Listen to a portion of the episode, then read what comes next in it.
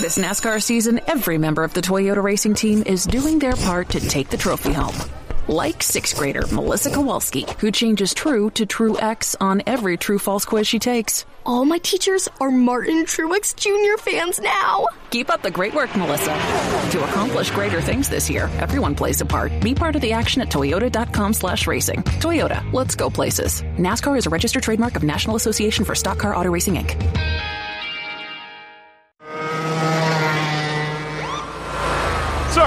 are you aware you were going 40 miles an hour? This is a residential area. Sure, but I'm on my lawnmower? Wait, am I getting a ticket? No, I've just never seen anyone top 9 miles an hour on one of those bad boys. And mow their entire lawn in 30 seconds? What got into you? Well, it did fuel up at Sunoco this morning. At Sunoco, we know how to fuel peak performance. We've been doing it for American racing for over 50 years. Fuel your best.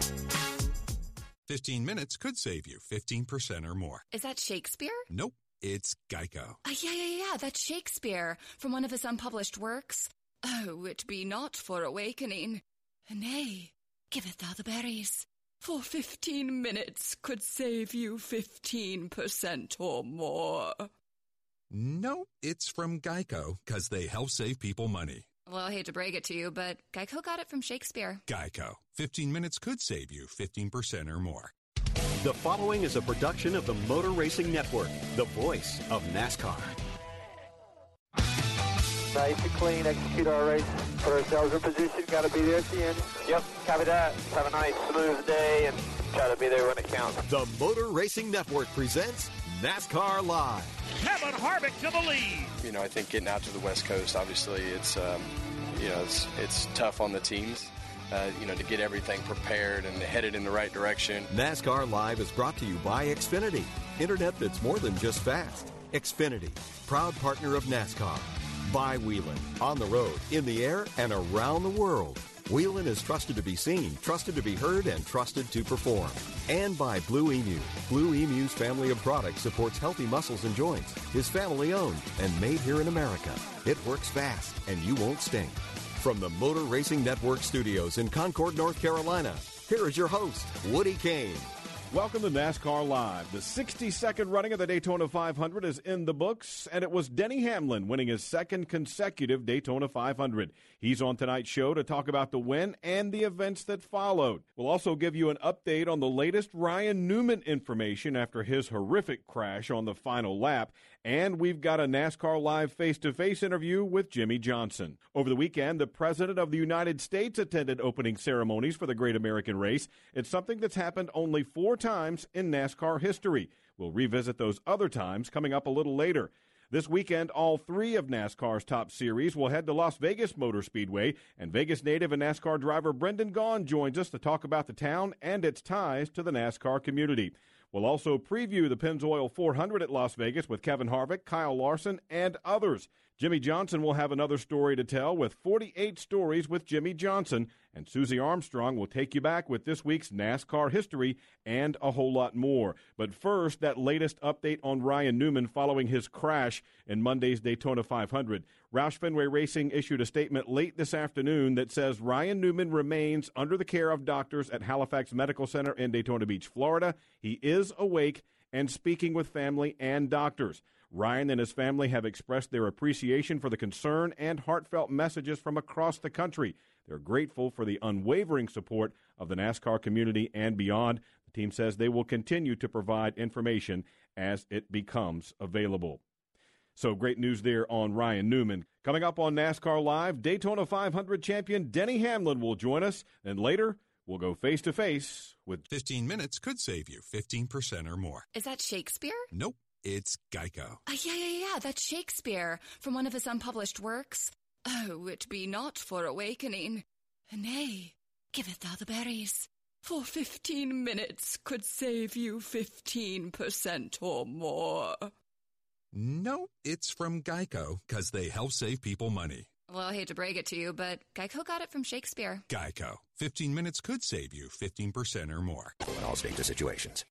Whelen designs and manufactures reliable and powerful warning lights, white illumination lighting, sirens, controllers, and high powered warning systems for automotive, aviation, and mass notification industries worldwide. Every part of every Whelen product is proudly designed and manufactured in America and is tested on site to meet the toughest industry certifications on the road, in the air, and around the world. Whelen is trusted to be seen, trusted to be heard, trusted to perform.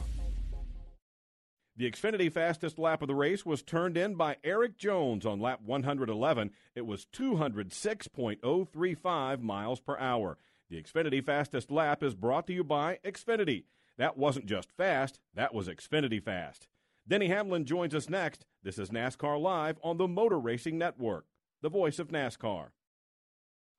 Whelen would like to congratulate Denny Hamlin and his number 11 Joe Gibbs Racing Pit Crew for the win at Daytona International Speedway. They are the Whelen Pit Crew of the Week. With 30 laps to go, the team made its final pit stop in the 62nd Daytona 500. On the road, in the air, and around the world, Whelen is trusted to be seen, trusted to be heard, and trusted to perform. Now, back to Woody Cain. Welcome back to NASCAR Live. Three time now Daytona 500 champion Denny Hamlin joins us on the guest line. And Denny, uh, congratulations are certainly in order, but uh, it's a swirl of emotions around everything that happened at the end of that race. We got some pretty good news late today on uh, Ryan Newman's condition, but I wanted to start off uh, by talking with you guys uh, about what happened uh, at the end of that race because you know you're doing donuts and you're celebrating. You think, "Way, we won the Daytona 500," and people are climbing all over you guys, and I think it's a little bit out of line because people don't really have a concept of how gigantic that place is and all the swirl that goes along. Take us through the end of that race and, and let folks know what really happened there. Uh, yeah, I mean, it was pretty simple and straightforward from our standpoint. Uh, once we crossed the line, you know, obviously we were congratulations all and all that going on the radio, and then I go down the lug nut check, you know, which is you know pretty normal. I like to get that done and then kind of go celebrate. As I'm going out, out of lug nut check, uh, my spotter says, "Hey, just make sure you leave room for the uh, safety vehicles uh, going to the crash in turn one or towards turn one." And so, you know, of course, wrecks happen all the time at mm-hmm. Daytona, especially at the end. And I don't know the severity of it. Uh, so I go to the, you know, go to the grass, been out a few times, and then I'm looking around like, well, where's Jamie Little at? Like, we're supposed to be doing an interview here at the finish line. So mm-hmm. I just sat in my car for a second and waited on her, and then I saw the crew guys kind of rushing out there, and so I got out of the car and, and we all gave hugs and everything. And then I realized, well, I don't think we're doing this interview. So she came by and was like, "Hey, just go straight to victory lane." And that's when they told me that uh, what was all was going on with Ryan. So, uh, you know, it was unfortunate. Uh, we didn't, you know, I didn't know. I, you know, certainly had had I known, I just drove, drove straight to victory, victory lane and, you know, called it a day. But uh, yeah, I just I wasn't I didn't know anything that was going on, and uh, you know, super unfortunate for for Ryan and, and his whole team. It really was, but at least we got a little bit of encouraging news late today, and uh, this is really one of those uh, events that shows you how tight the NASCAR community is, doesn't it? Yeah, absolutely. I mean, you know, we all, you know, he's a father of two girls. I got two girls, and so it all kind of puts it, you know, in perspective of, you know, you know, you gotta cherish every moment. You never know, you know, right? We, we take these cars for granted that they're super safe, and mm-hmm. we've been very fortunate for the last, you know, nearly 20 years. But you just never know when something, uh, a freak accident could happen, similar to what happened with Ryan, where he, he turned over and you know had a car hit him at probably the exact wrong spot that that you would want to get hit in uh, in a very vulnerable place. I think that's an interesting point because you know I think we have kind of gotten to where uh, with all the improvements that have been made to the cars, we we kind of expect guys to just pop out of the car and walk away, and that's that that just shows you it's not always the case. Yeah, no, it, definitely is not always the case, that's for sure. But um, you know, it, it, it's sometimes you, you got to have kind of a, a wake up call, and and I think this one, you know, hopefully, it looks like uh, his his condition is improving, which is great, and so maybe this could be one of those moments where we start to really buckle down and say, okay, you know, how can we use this and, and study this and, and make the cars even safer? Let's talk a little bit about the race itself because three out of the last five Daytona 500 trophies are now yours, and you've kind of become the super speedway whisperer here. What have you done to get to this point where you can kind of figure your way through all this and navigate your way to the end of these super speedway races, especially at Daytona, because it's a, a different beast than you see week to week?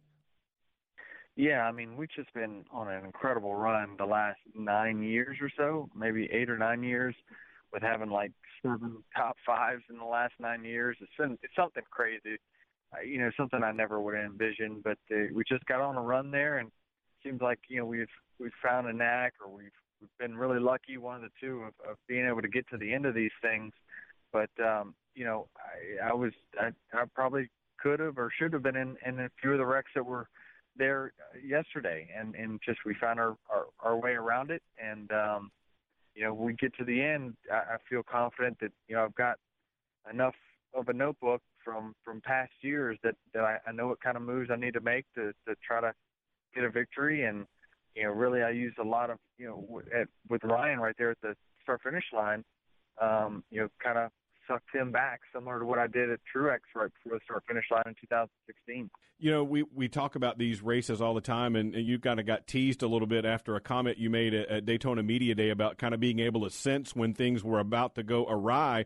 But there there really is something to that, isn't there? What did you mean by that? Because I think the guys who really have success at these tracks can kind of feel when something is not quite right. Yeah, I mean, you just kind of can sense it. You know, you, you use your your senses, right, and you can use your eyes to see that you know the intensity is getting ramped up. And really once we got inside that last fuel window inside inside of stage three i mean I, I was in places i didn't want to be. I mean i was literally about to bail out of the pack because i could i could just sense that we we were not going to be able to continue to sustain the the moves that we were all making. Like somebody was going to make a mistake and and push too hard or mm-hmm. get too close and, and cause a wreck. And I mean, it happened. I just happened to be able to squeak through it. Um, and so uh, I was really fortunate there. But, you know, it's the racing in the first two stages is so different than it is in the first, in the last, you know, 30, 40 laps of the race that it's, it's an entirely different race and you have to position yourself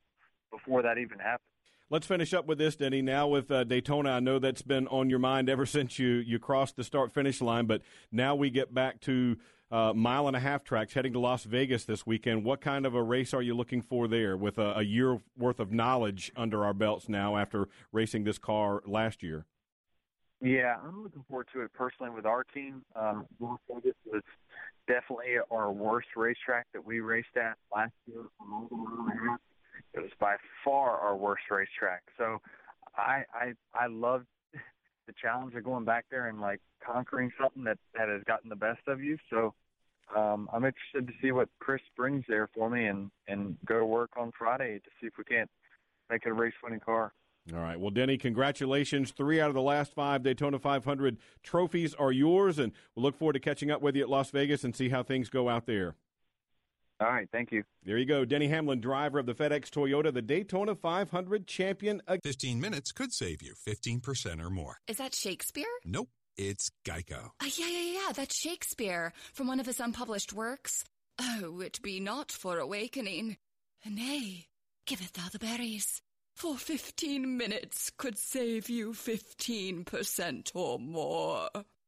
Nope, it's from Geico because they help save people money. Well, I hate to break it to you, but Geico got it from Shakespeare. Geico. 15 minutes could save you 15% or more. Over 50 years. Fuel your best.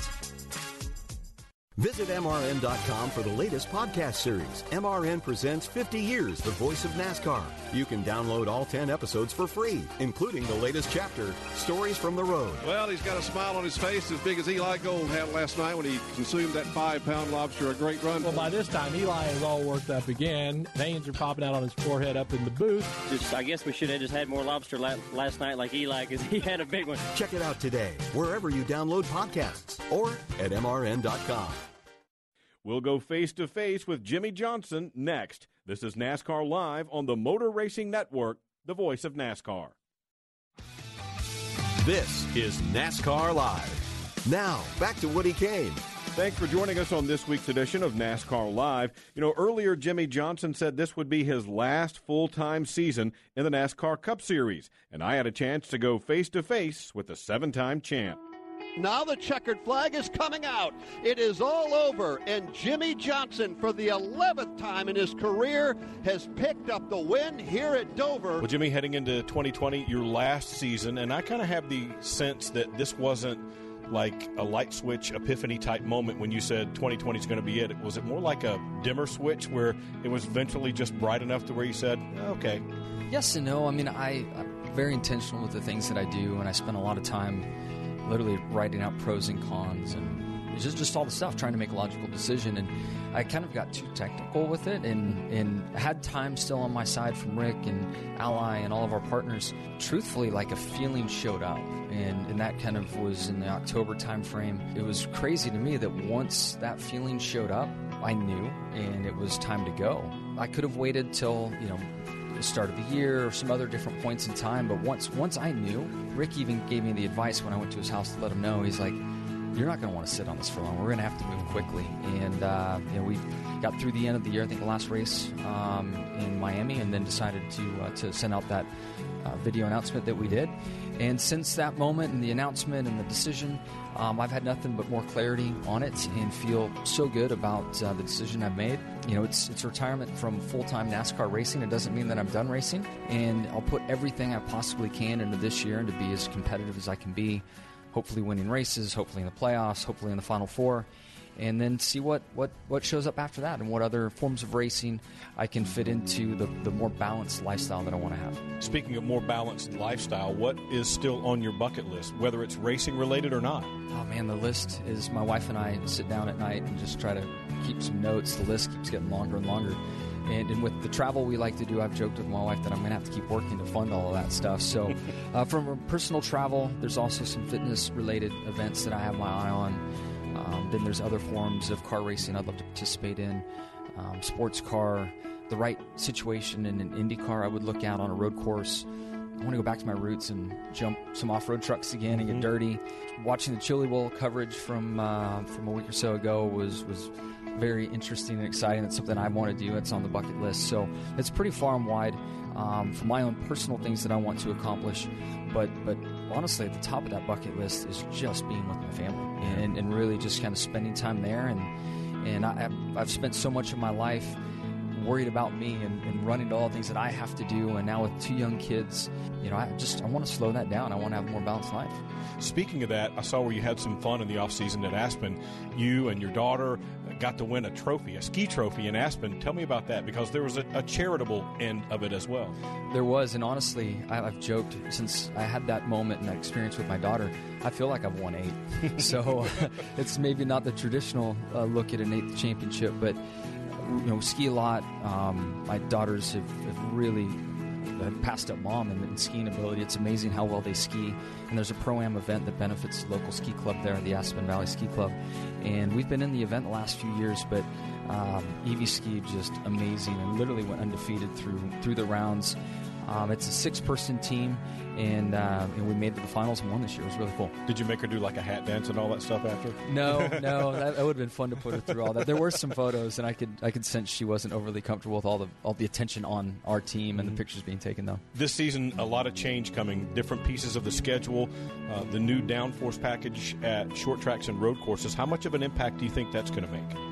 I think it's a great, great step in the right direction. Um, I understand the mile and a half stuff and the reason the rules are there, but short track wise, it's just so weird to go to Martinsville and not be able to catch and close in on someone. I mean, you could from a couple seconds back, you could run it, you know, three tenths faster than a car. You get to them and you stall out, and that, was just all aero to us sitting behind the wheel. So. I, I don't know. I hope that it has a big impact and we can show the fans what we felt like we were feeling. So we'll, we'll see how it translates on track. But again, going back to Martinsville and, and being aerotight at Martinsville, that's not supposed to happen. Yeah, it's like it's like something completely opposite of what you've had your whole life. Yeah, I mean, yeah. we've seen cars go faster with the nose ripped off at Martinsville back in the day, and to actually slow down was was not what any of us wanted. Some some internal change with the team last season. So, what did you take away from 2019 that you bring to 2020? You know, honestly, I, I learned so much in say 2018 in Chad and I going our separate ways, understanding just how important that leadership role is in the race team and being a part of the hiring process and, and unfortunately the, the, difficulties of the firing process um, and then identifying cliff and bringing cliff along. I learned a lot through that. I'm not sure i handled it exactly how i wanted to but uh, certainly learned a lot and i look back on 18 and 19 as really really big years of growth for me personally, and hopefully that will all lead to a, better year in 2020. After multiple times winning the 500, multiple championships, seven, looking for eight now, do you still get butterflies a little bit, or is there that moment when you're in the car and you're thinking, wow, the Daytona 500? That moment's never changed. Honestly, sitting in the car, firing the engines, the 500 is always a bit overwhelming. I think because we've been off for a few months and then you know we're at our Super Bowl. Firing the engines, I have the same butterflies and the same excitement that I did when I was eight years old, kickstarting my dirt bike. I mean, that's part of that experience I've chased my whole life, and, and still thankfully have it each time I get in. Seven time champ Jimmie Johnson. And you'll want to stick around a little bit later. We'll go into our 48 Stories segment with Jimmie, and he'll talk about racing at Las Vegas Motor Speedway as well as his. Good afternoon. Would you like to try a free sample of our double fudge brownie? Oh, sure. Mmm, that's very good. I- I'll just take one more, just to be sure. Yep, still very good. Some things never change, like never being able to take just one free sample. And Geico saving folks lots of money on their car insurance. Mmm. Is that macadamia nut I taste? Let me take one more. Sir. Mm. Yeah, I thought so. 15 minutes could save you 15% or more. Pain relief? Reach for Blue Emu. Works fast and you won't stink. Jeff Gordon has come from virtually nowhere. He's one of NASCAR's all-time greats. For the 93rd time in his career. A pioneering champion. Be at the right place at the right time. The kid who took on the good old boys and changed NASCAR. We started to go toe-to-toe from Earnhardt. MRN presents a 10-part podcast series that traces Jeff Gordon's rise to NASCAR legend. Jeff Gordon, the colorful career of the Rainbow Warrior. Available now at MRN.com and your favorite podcast source. Motor Racing Network will be on air this Friday at Las Vegas Motor Speedway with a NASCAR Gander RV and Outdoors Truck Series Strat 200. Coverage starts at 8:30 p.m. Eastern Time. This is NASCAR Live on the Motor Racing Network, the voice of NASCAR. This is NASCAR Live. Now, back to Woody Cain. Welcome back to NASCAR Live. On Sunday, NASCAR fans were given a treat by having the President and First Lady at the Daytona 500. It's not something that happens very often. For more on NASCAR's history of presidential visits, here's MRN's Jason Toy. Over the weekend, President Donald Trump became only the fourth sitting president to attend a NASCAR race. He and the First Lady were the Grand Marshals and gave the command to start the engines. Daytona International Speedway, we love our country, and it's truly an honor to be with all of you at the great American race. Gentlemen, start your engines. The first sitting president to visit a NASCAR race was Ronald Reagan in 1984. It was the Pepsi 400 at Daytona. That day, Richard Petty won his 200th career race over Cale Yarborough. The president joined MRN's Ned Jarrett on the air to talk about the race. Thank you, Barney Hall. It's now a great pleasure and an honor to welcome President Ronald Reagan, who, as you know, was an athlete himself in college and has a keen interest in sports. So, on behalf of the people on Motor Racing Network, the Daytona International Speedway, President Reagan, we welcome you. Well, Ned, I'm pleased to be here. This is a, a real kick for me. At the same time, however, having been a sports announcer myself, I'm kind of glad that I uh, that I didn't uh, have to broadcast this because I'm having so much trouble trying to sort out who's on first. Ned Jarrett remembers being asked to do the interview. I was so honored to get a call from Bill France, I think it was, that uh, Ronald Reagan was coming to the race and that they would like for me to uh, interview him in the uh, the booth that they had him in. It was one of the VIP booths, and uh, I, I, was thrilled to death and scared to death to tell you the truth because you know the president of the United States, and here I am going to be talking to him on the air, and uh, I, of course, immediately uh, accepted the invitation.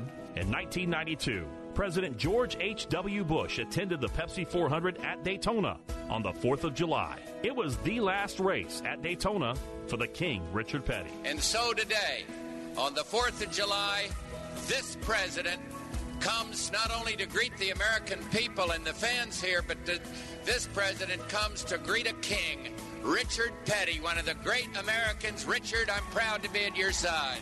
You're up, man. Richard and the president shaking hands. Yeah, now here's I, I Richard. You, I, I, that's the reason he's the president and I drive a race car. He can talk to the people. MRN's Winston Kelly was given the honor to talk with the president just before the command. Clearly, one of my most memorable moments in life, not just in racing.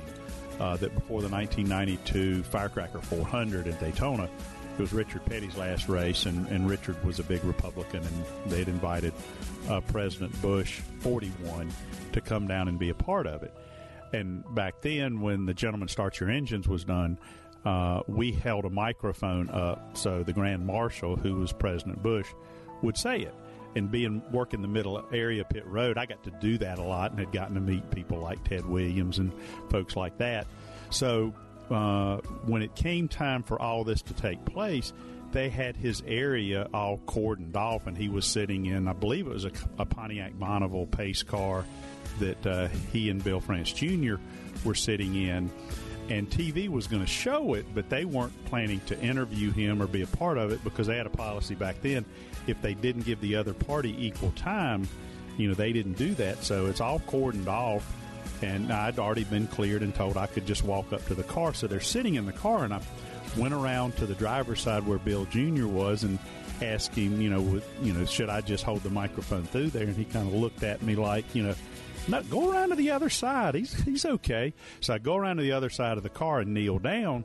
And here I'm talking to the president, and then uh, somebody came up and said they want you to do it from standing outside the car. So he got out of the car, and Bill Jr. came around the car, and there was a little bit of delay from the TV standpoint. So, probably for about three or four minutes, it felt like an eternity.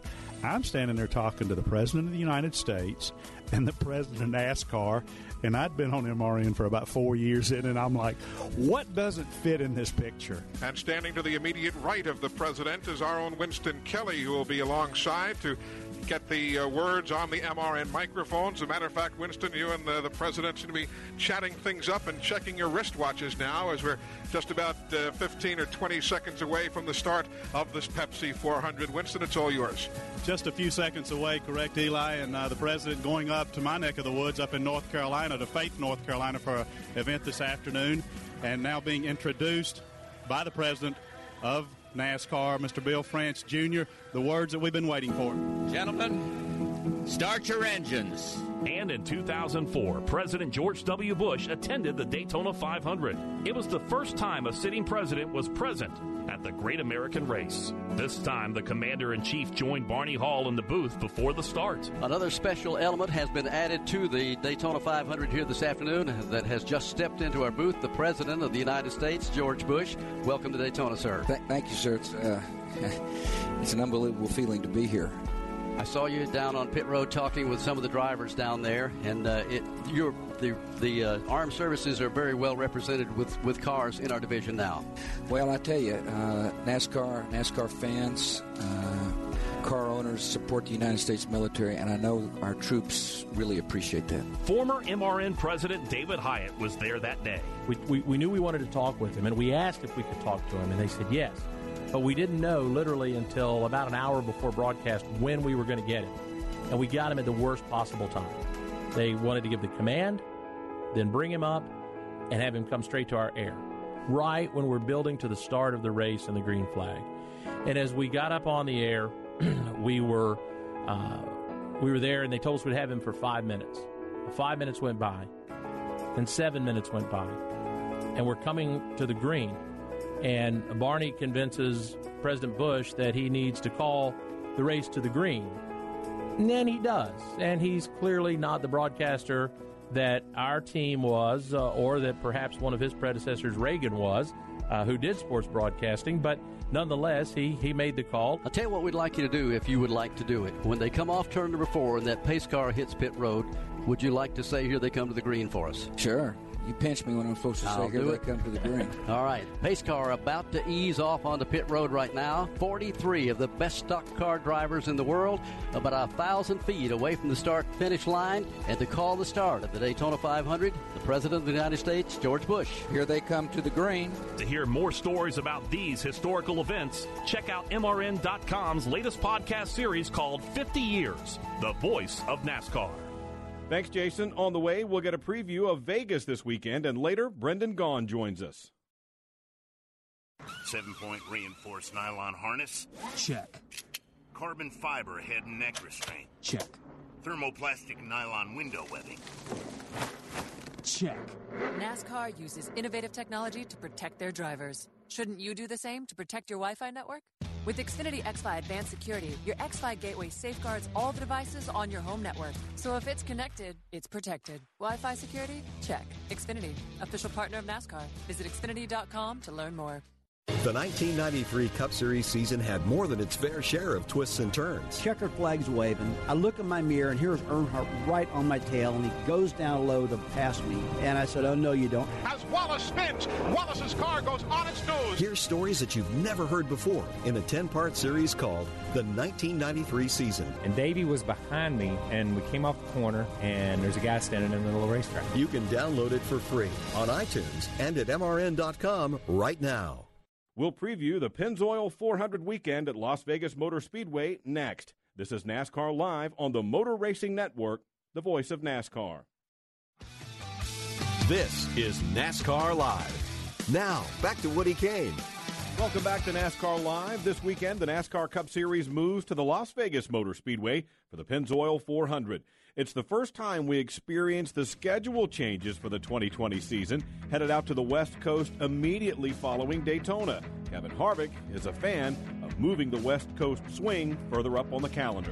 I think there's a lot of good moves with the schedule this year. Um, you know, I think as, as you look at um, you know getting out to the West Coast, we've always it's always kind of dicey in, in Atlanta, just given that you know three more weeks, um, four more weeks to, to kind of swing uh, the, the, weather, hopefully in a, in a positive direction uh, more consistently. Um, you know, I think getting out to the West Coast, obviously, it's uh, you know it's it's tough on the teams. Uh, you know, to get everything prepared and headed in the right direction, and uh, if you have something going wrong, you, you know you have very minimal uh, time to, to to try to you know work on things. So it's I'm excited about getting out there. The West Coast swing kind of gives you an idea of, of where you are, especially at Vegas, um, going back there for, for the champion or you know for the playoffs. So you know to give you a good place to, to kind of reference where you are. Kyle Larson has three top five finishes at Las Vegas, but still maintains he isn't sure how to race there. I don't really know you know how to race with this package now, and, and everybody's got their stuff a little bit better. I don't know. You know the top got going so good to me. Uh, last time that you know I assume that we'll be able to run the top just as fast, um, and I think you know three and four will get really hot and slick. So um, I would like handling to come into play because then you know your teams with a better you know setup car will be fast. Rookie contender Tyler Reddick is very excited to get out to the West Coast, but he's aware that it's going to be work to get the car right. Yeah, very. I'm very excited and curious. Um, I mean, it's not just going to be magically faster. We're going to have to get the balance right. We're going to have to figure out where we want to be.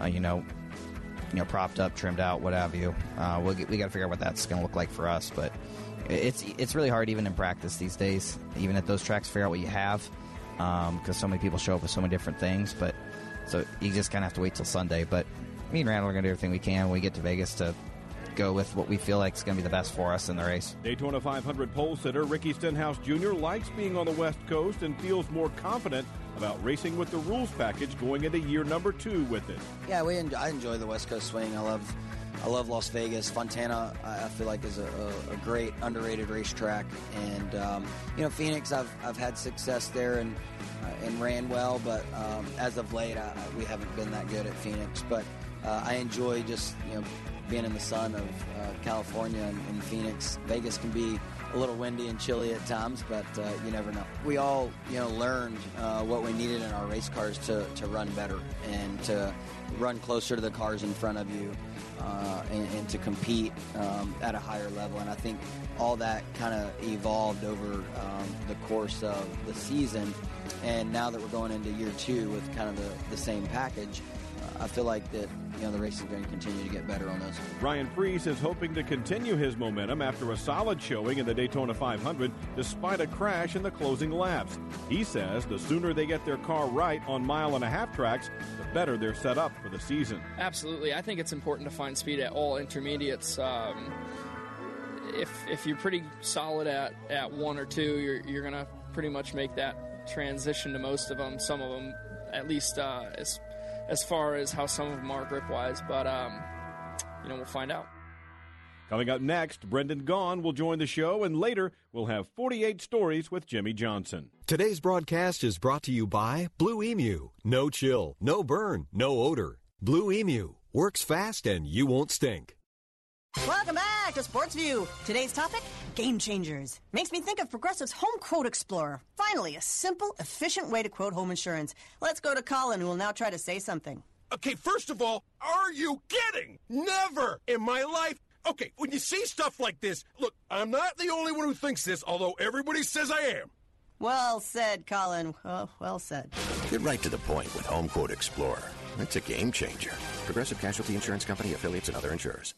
Whelen designs and manufactures reliable and powerful warning lights, white illumination lighting, sirens, controllers, and high powered warning systems for automotive, aviation, and mass notification industries worldwide. Every part of every Whelen product is proudly designed and manufactured in America and is tested on site to meet the toughest industry certifications on the road, in the air, and around the world. Whelen is trusted to be seen, trusted to be heard, trusted to perform. Once again, updated information on Ryan Newman late this afternoon from Roush Fenway Racing. He is awake and speaking with family and doctors at the Halifax Medical Center in Daytona Beach, Florida. So good news on Ryan Newman today. This is NASCAR Live on the Motor Racing Network, the voice of NASCAR. This is NASCAR Live. Now, back to Woody Cain. Thanks for hanging out with us this week on NASCAR Live. Over the weekend, MRN's Alex Hayden sat down with Brendan Gaughan to talk about his town of Las Vegas and its ties to NASCAR. As a Las Vegas resident and a businessman, more importantly, in the city of Las Vegas, what does it mean to, to you as a businessman and a resident to see what NASCAR has become in the city of Las Vegas? You know, look, when, when, when Ralph Engelstad, the late Ralph Engelstad and Richie Clyne, when they talked, my dad was there early on when they were talking about it, and, and they talked about taking this piece of dirt where we raced off road cars and they're going to build this big thing. And we're talking 95, 96, these meetings are going on. It's like, really? You know, I mean, NASCAR was starting to get bigger, but it wasn't, you know, you didn't think about it being in Vegas. And professional sports in Vegas, everybody kind of went, eh, at the time, sporting wasn't really the big thing as far as the biggest entertainment in the world. So Vegas bought into it. And even they all said, you know what, let's do it and we, it, they built a, lot, a beautiful racetrack.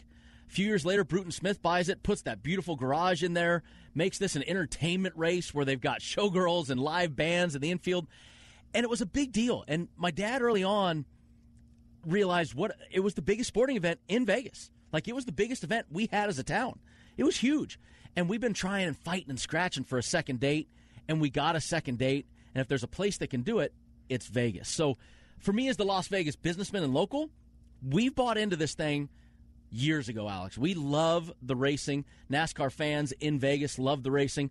Look at how many race car drivers are from Las Vegas. True. You know, okay, I suck. I mean, I, I never became anything really great, but you've got Kyle Busch, Kurt Busch. You've got Noah Gragson coming up. You have the Allegiant uh, Airlines racing team, which had Spencer Racing for a while, and now Spencer runs their program, but they've owned their own race team. They're Vegas residents. You've got Riley Herbst coming up now, Noah Gragson coming up now. You've got superstars from the future being groomed.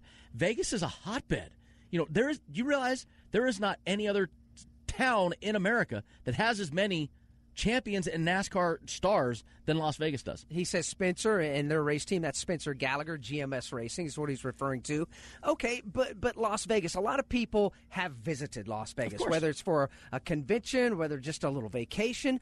People don't realize that is a booming place for people to live. This is a big place, which now I think the sports world's beginning to embrace that. You mentioned the, the second date NASCAR race there. We've got the Raiders in town. Obviously, the National Hockey League is there. Professional baseball is there. Not Major League, maybe yet, but professional baseball is there. The professional bull riders are there. Uh, Everything that is top notch sports is now going to Vegas. Vegas is a town that knows how to follow trends.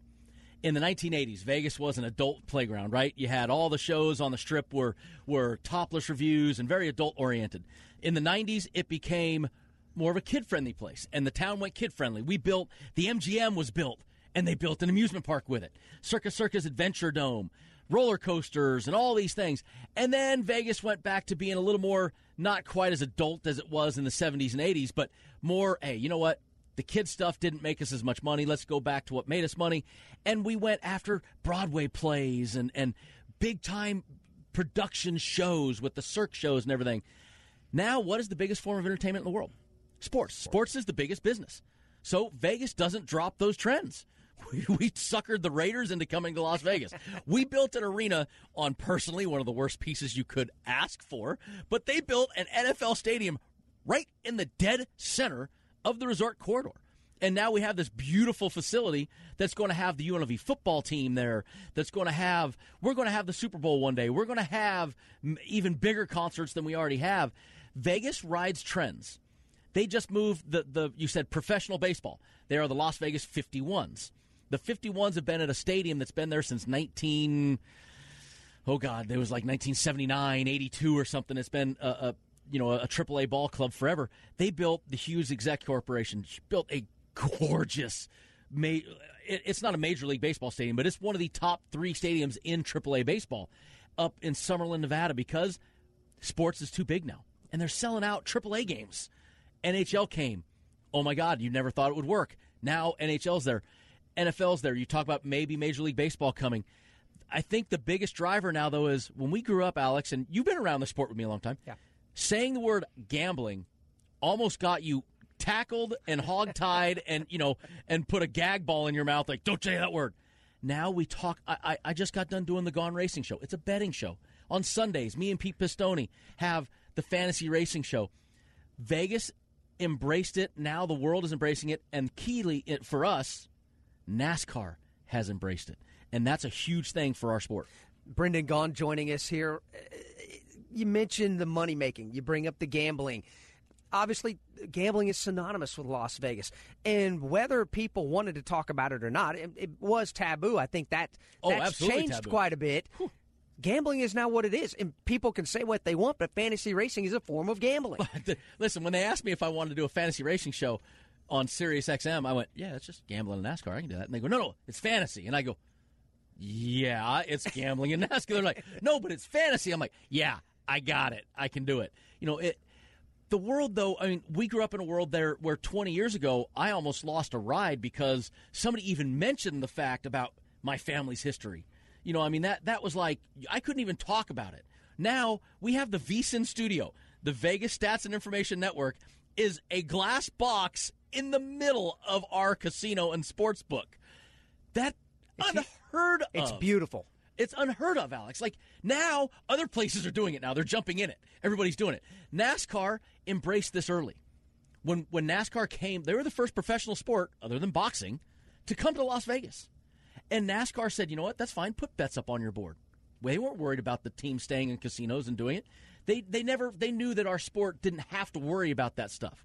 So they've they've embraced it now even more so. Kansas has a casino out of turn two, right on the facility. NASCAR just announced a huge deal with Penn Gaming. Um, last year they announced a deal, and I, I can't remember which bet betting site they did, but NASCAR's coming out with their own in-game fantasy betting app, so you can bet during the race, change when the stages end. NASCAR is it, the sport that has the biggest upside from the betting standpoint. Football, it's been happening forever. It's saturated. Yeah, it'll gain more more places that are legal. It'll gain more that you'll see more legally bet, but it's already been Ill- illegally bet for decades. NASCAR now is going to have the biggest uptick because now as fans go, wait, wait, wait, I can bet and and they're going to be heart betters, which is the best. you know, I love Kyle Larson. I'm going to bet on Kyle Larson. You know, this is going to be people that just bet with their hearts, and it's going to be awesome. And as a businessman, that uh, businessman, that's a good thing. Well, we love the guys that bet with their hearts Yeah. because normally the heart doesn't do as well as the head. But you know, the main thing is it's available now, and the ways it's available, we've come up with ways to make racing fun to bet. Group matchups where you pick four people. You don't have to win the race now. You're picking a race. It's a 40 man horse race. It's really hard to pick a winner. Yeah. But you can do top three. You can do group matchups. You can do head to head matchups. You've made it where now, in the old days, if it's a boring race, man, you're watching a guy lead by 30 seconds, you're like, oh, this sucks. Guess what? Now, go to 16th and 17th, and I'm going to show you Chris Buescher, Austin Dillon, Ty Dillon, and, and, uh, uh, I almost said Elliott Sadler. you know, and, and, and Tyler Reddick. They're Group F. That's for big money for somebody. Somebody has 500 bucks on a plus 280 on Tyler Reddick to win that group, and there's five to go. You can have drama in 16th place. It makes television go better. It makes eyeballs want to watch longer. And in the end, what does that do? I mean, sponsors want to be here. It brings us all up. The rising tide floats every boat higher. Well said. Also, you mentioned Las Vegas as a city keeps up with the trends. All right, South Point Hotel and Casino, it's great to keep up, but you also want to be a leader. What are you guys doing to try to separate yourself and be the leaders in these trends? Well, we were the first ones to put a, a television studio inside our casino. I mean, we we when the laws started changing, we got really lucky that a, a, a guy that you might have heard of once or twice, some guy named Brent Musburger or something. Yeah, yeah, yeah. Yeah, small time guy. Brent Musburger built the VSIN network, and he wanted to do it in the South Point, and he got a typical Michael Gaughan deal.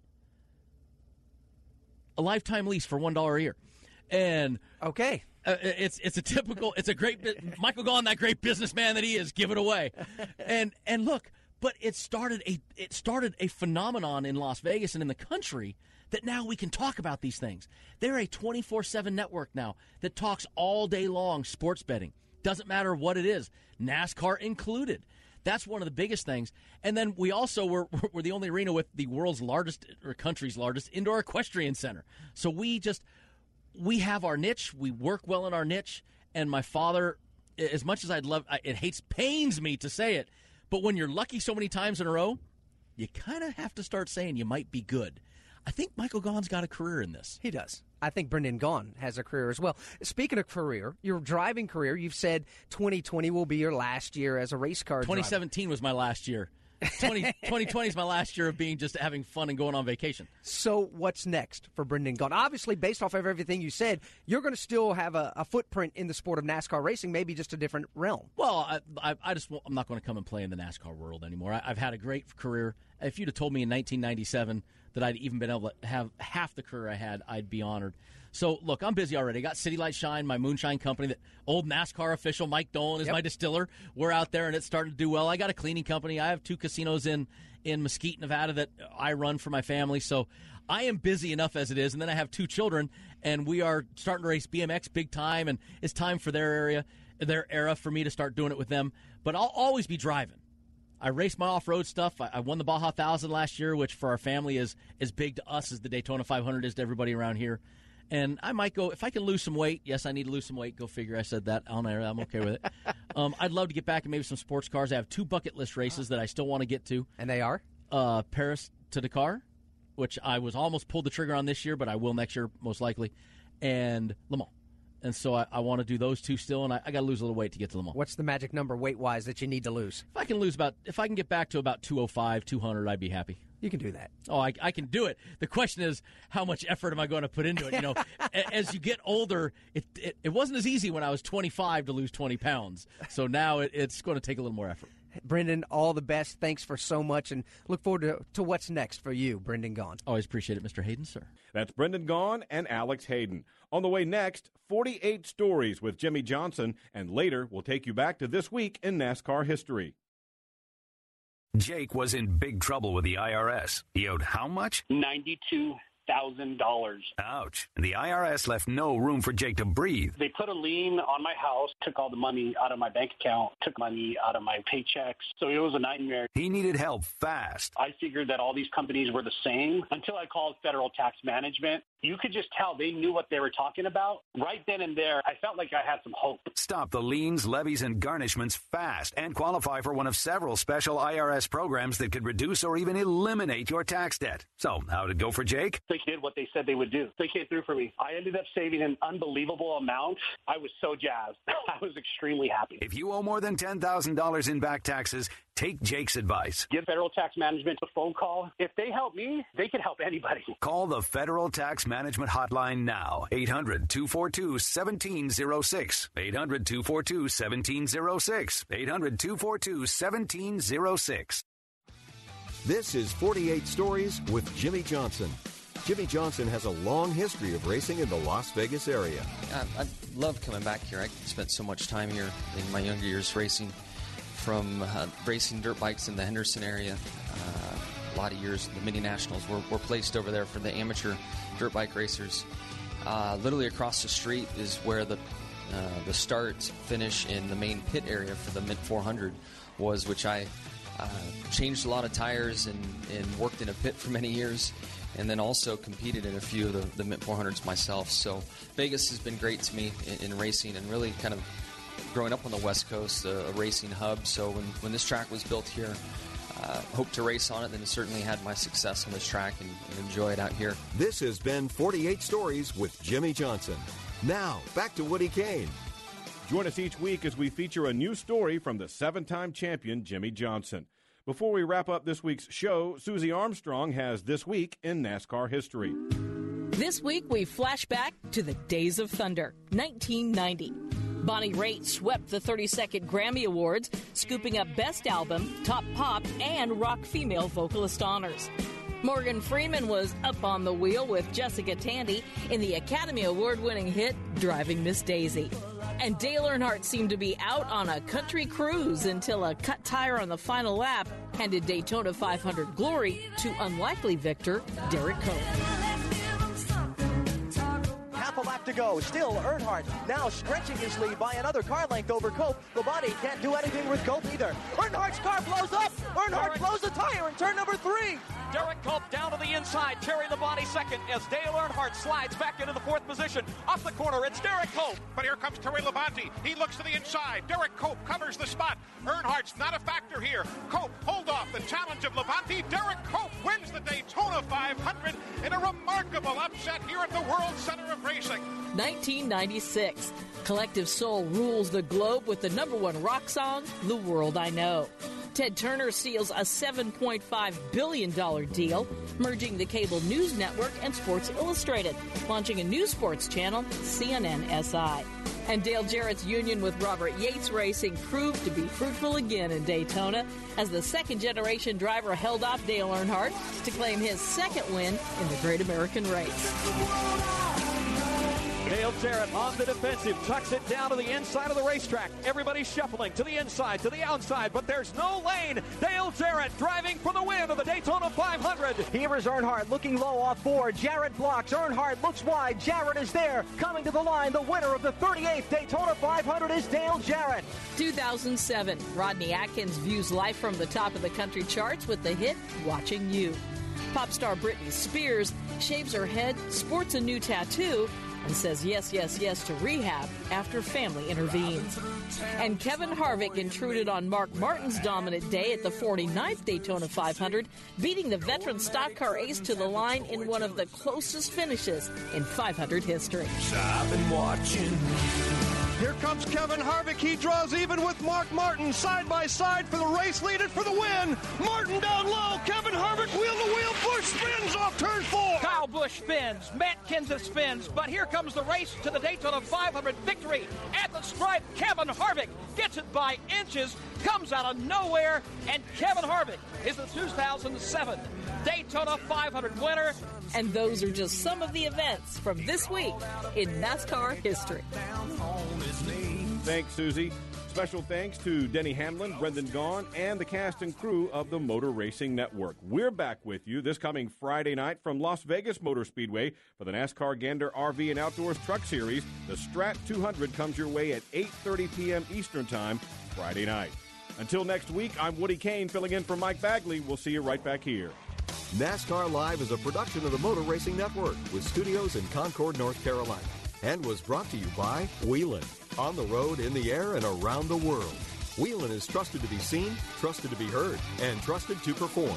And by Blue Emu. Blue Emu's family of products supports healthy muscles and joints, is family owned, and made here in America. It works fast, and you won't stink. Today's broadcast was produced by Alexa Henry and Tyler Burnett and Rich Colbreth. The executive producer for MRN is Ryan Horn.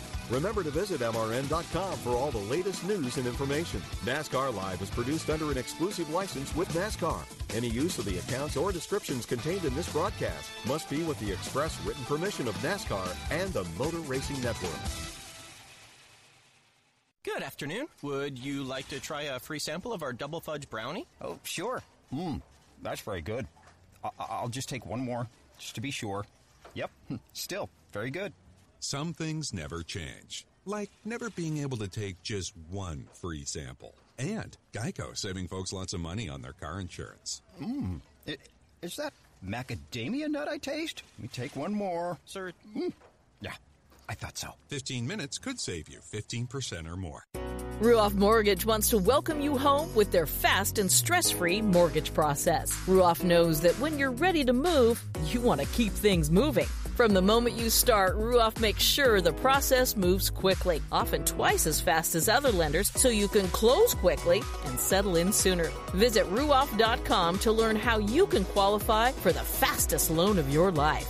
That's Ruoff, R U O F F dot com.